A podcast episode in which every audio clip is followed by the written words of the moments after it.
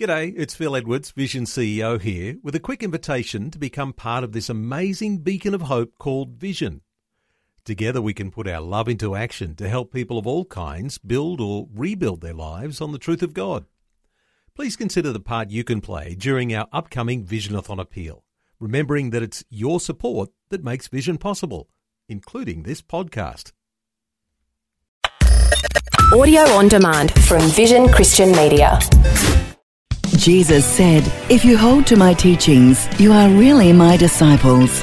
Then you will know the truth, and the truth will set you free. Spiritual warfare is a two edged sword.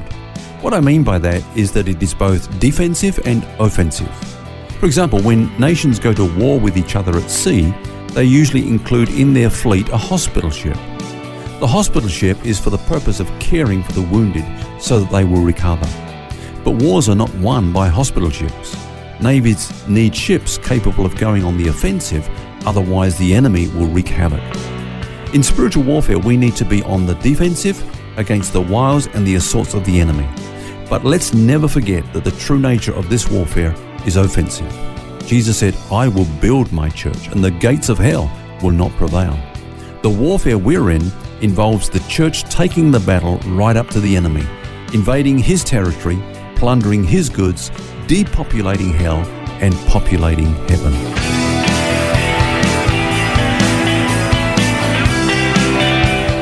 This is Set Free with Ken Legg. And we're glad you've joined us today. It's Phil here, along with author and pastor Ken Legg. Hope you can stay with us for the next 10 minutes or so as we look at saints punching above their weight, spiritual warfare.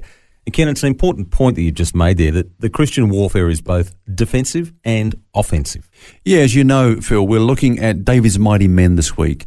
And this contrast of defensive and offensive is brought out by two of his mighty men. One was called Eleazar and the other Shammah. Let me just read to you what it says in the scriptures. First of all, it says that Eleazar arose and attacked the Philistines until his hand was weary and his hand stuck to the sword. The Lord brought about a great victory that day, and the people returned after him only to plunder. And then we read this other man, Shammah.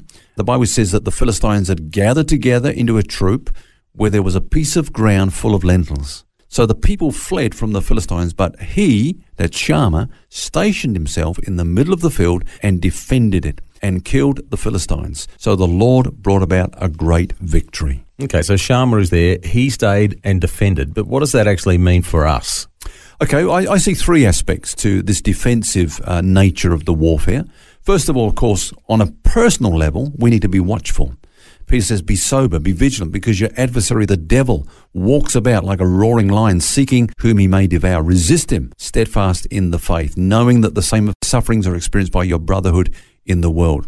That word devour is a very graphic word, Phil. It actually means to hmm. drink down, to gulp entirely, and to swallow up. So the enemy is out looking for destruction. Now, like Shammah, we must learn to stand and resist. We spoke about that yesterday. We spoke about how we need to stand and having done all to stand, to stand with the whole armor of God and to resist the enemy so that he will flee from us. But then secondly, I think there are times when we stand on behalf of others. Remember, Shammah defended this field of lentils.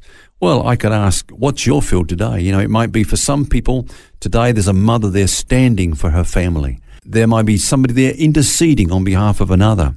Maybe others out there that uh, really need to rescue someone. You know, like Paul says, if somebody's overcome with the sin, you who are spiritual, go and rescue them, go and restore them, bring them back to recovery. What's your lentil patch? Uh, what's God asking you to station yourself amongst so that you can defend it? It might be a ministry, mm. it might be a person, it might be a family. That's what I believe is the second aspect of this defensive thing. I'll tell you now, Ken, it would want to be something other than a field of lentils. Amazing, isn't it? I'm not sticking around to defend that. There wasn't much food around, I don't think, for David yeah. and his men then.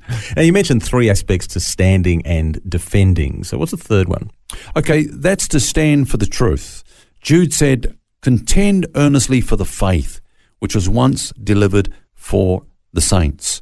Now, if you look at church history, there have been many battles that have been fought when the truth was at stake. Mm. Truth was being um, attacked. Uh, here's a battle which you may be familiar with, uh, you may not, but there's two characters in church history. One was called Athanasius. Yes, I know this story. You know the story? And the other is Arius. Arius, of course, denied the deity of Christ. Some of the cults today are Arians. They believe what he taught. They denied the deity of Christ. But Athanasius saw that the Bible clearly teaches that Christ was co equal, co eternal with the Father. Mm. Fully man, yes, but also fully God. And he suffered great persecution at the hands of the church. They kicked him out and They uh, kicked him out. In fact, did they some terrible things to him. Banished him five times to the desert.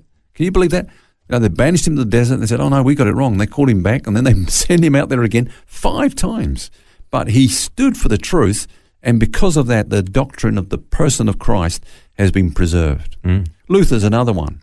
Um, in 1521, he was summoned before the king, German princes, hostile theologians, and ordered to retract from the truth of justification by faith. This is what he said. And we're talking about standing in our lentil field.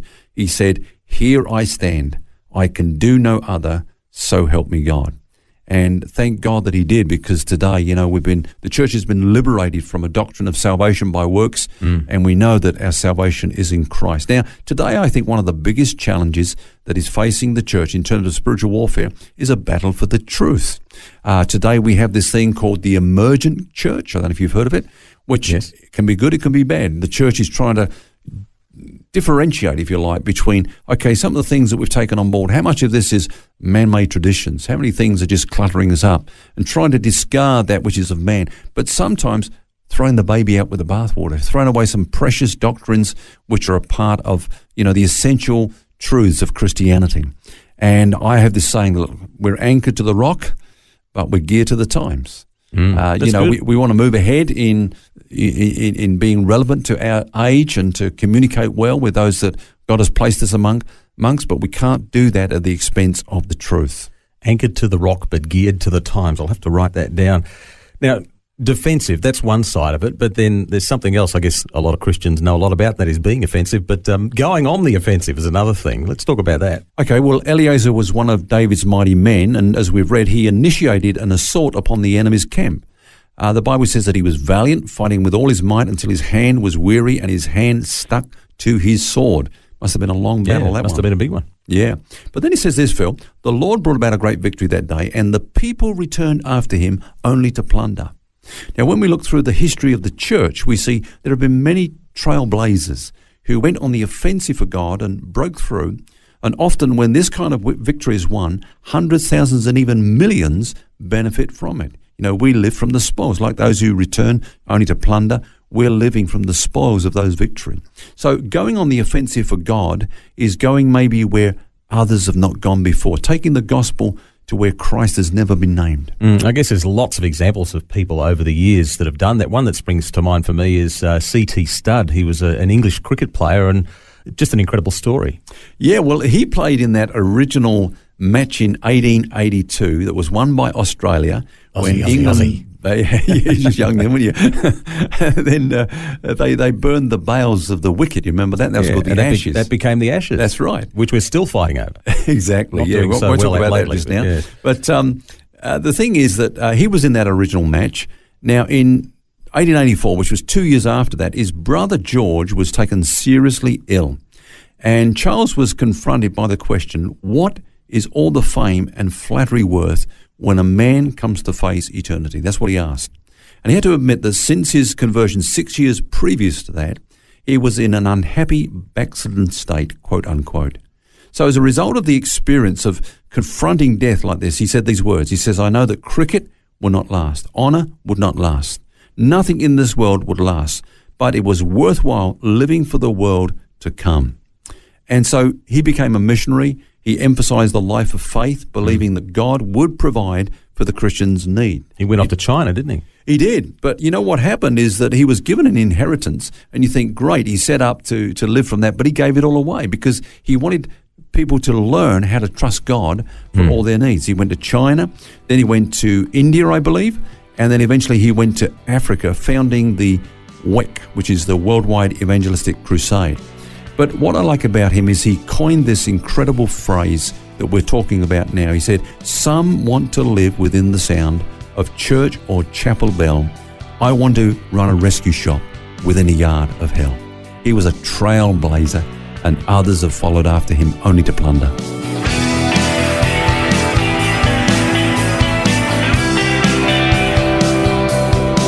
It's a different subject this week on saints punching above their weight, and we'll have more tomorrow. Until then, remember you don't have to carry that baggage. God wants you to be set free. For books, DVDs, small group studies, and other resources from Ken Legg, including the book This is the Life, which features topics from today's message, shop online at vision.org.au. That's vision.org.au. Thanks for taking time to listen to this audio on demand from Vision Christian Media. To find out more about us, go to vision.org.au.